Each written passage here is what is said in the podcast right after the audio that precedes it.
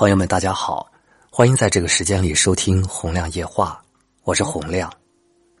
你一定听过《西游记》里“敢问路在何方”，也听过一腔热血的江姐对革命红歌《红色娘子军》更是熟悉。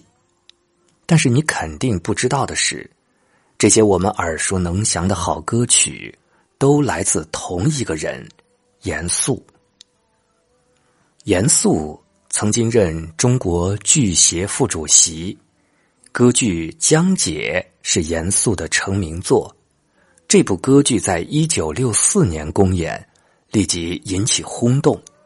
期间，周恩来总理和夫人邓颖超亲自买票观看，而其编剧严肃更是受到毛泽东的接见。让人遗憾的是。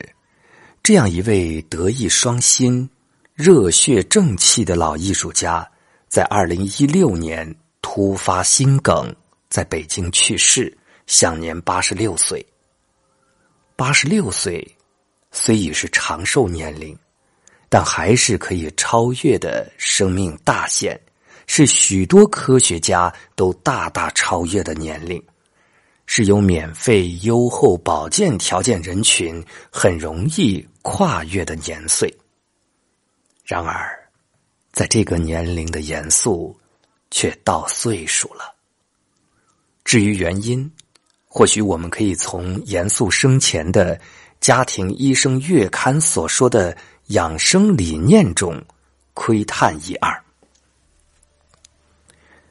北京市教委原副主任张国华，在严肃去世后，据说也曾发文严肃去世给老年人的警示。在文中，他总结了严肃突发心梗去世的原因，并对现在的中老年人提出了五个警示。那么，这五个警示是哪五个警示呢？不工作不劳累更长寿。严肃的养生认为，退休后要继续工作。说到晚年，七十三岁还在给春节晚会做编剧的严老认为，退休离休的老年人仍可以根据自己的身体情况，参加一些力所能及的活动和工作，以丰富和充实自己的生活。北京教委警示：不要坚守岗位。北京教委张国华则认为，国家规定的退休年龄对不同性别、工种、职务是五十到七十岁，意味着超过这个年龄段国家不要求其工作，因此不必要坚守工作岗位。要相信自己的去职，天不会塌下来。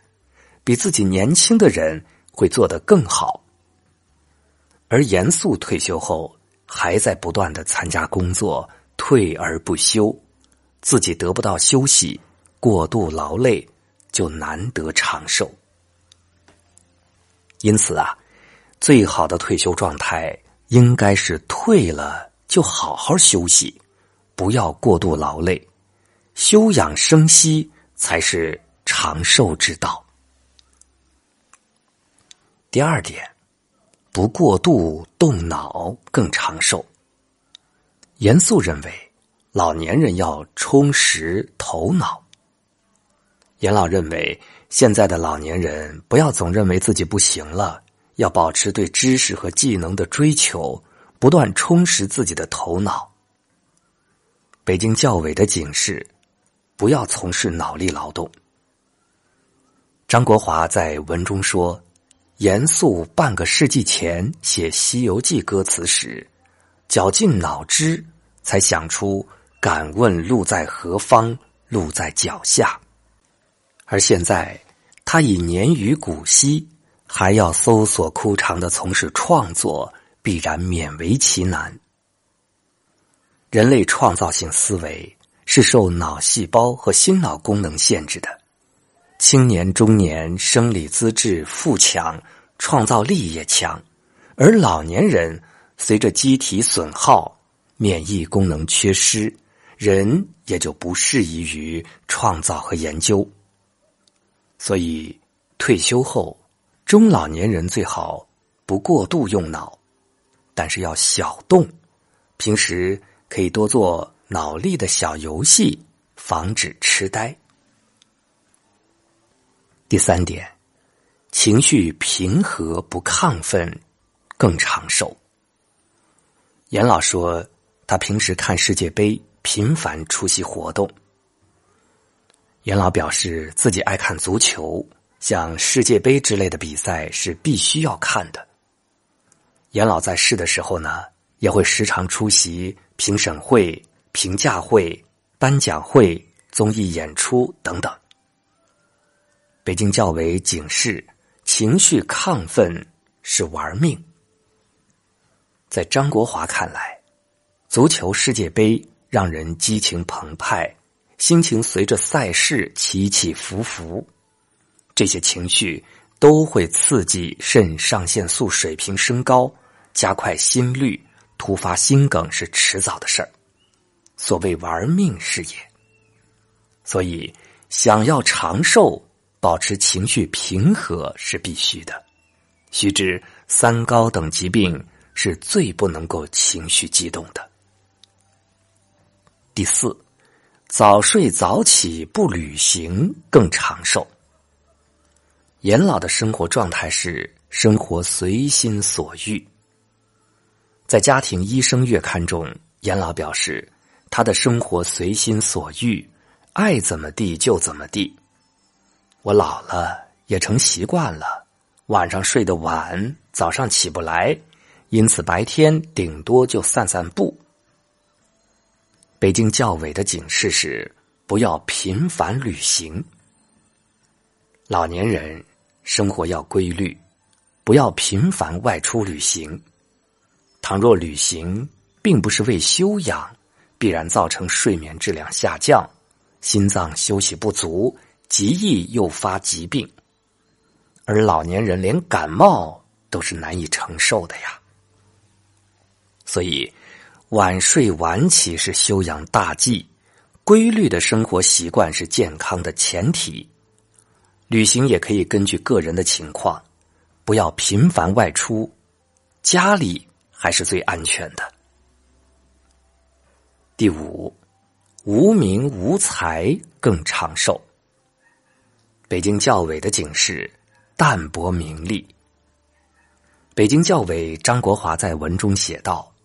我必须在此说明，这一警示丝毫没有批评严肃的意见，但是他频繁的受邀出席演艺界的活动，都是因他很有名气，而且许多活动还有出场费、评审费、车马费等名目不寡的收入。客观的说，严肃也是被名加利的十字架压垮的。